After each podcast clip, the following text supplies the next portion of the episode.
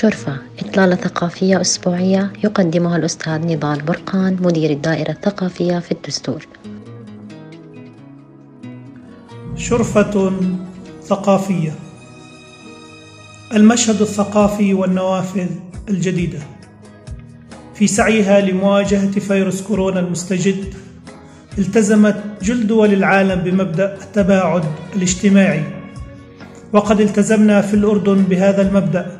الذي تم تطبيقه على مختلف القطاعات ومنها القطاع الثقافي بطبيعة الحال. مؤسسات ثقافية عديدة عملت على تأجيل بعض فعالياتها الكبيرة والصغيرة إلى حين تجاوز الجائحة وبعضها تجاوز برنامجه التقليدي من ندوات وأمسيات ومحاضرات ما أدخل تلك المؤسسات بنوع من السبات العميق. بيد أن الحال لم يكن كذلك دائما بل إن مؤسسات ثقافية عملت على استغلال الجائحة استغلالا ايجابيا من خلال توظيف منصات التواصل والاتصال الجديدة في إقامة أنشطتها. كما أن هذه المنصات وفرت لها مشاركات نوعية من مختلف الدول العربية بسهولة ويسر. هذا من جانب كما وفرت لها جمهورا عريضا وممتدا عبر فضاءات تلك المنصات من جهة أخرى.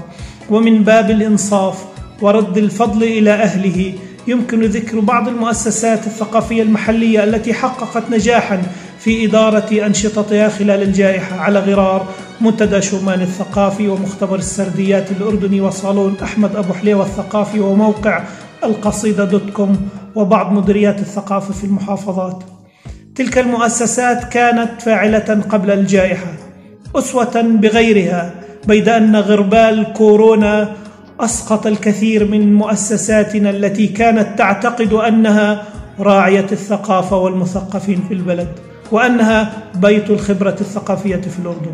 في هذه العجالة لا بد من التأكيد أن المؤسسات الثقافية وغيرها بالمناسبة إن لم تقم بالتفكير خارج الصندوق والاستفادة من الأدوات الحديثة في عملها سواء في ظلال الراهن الكوروني أو بعده فإنها لن تجد نفسها إلا وقد آلت إلى رفوف النسيان.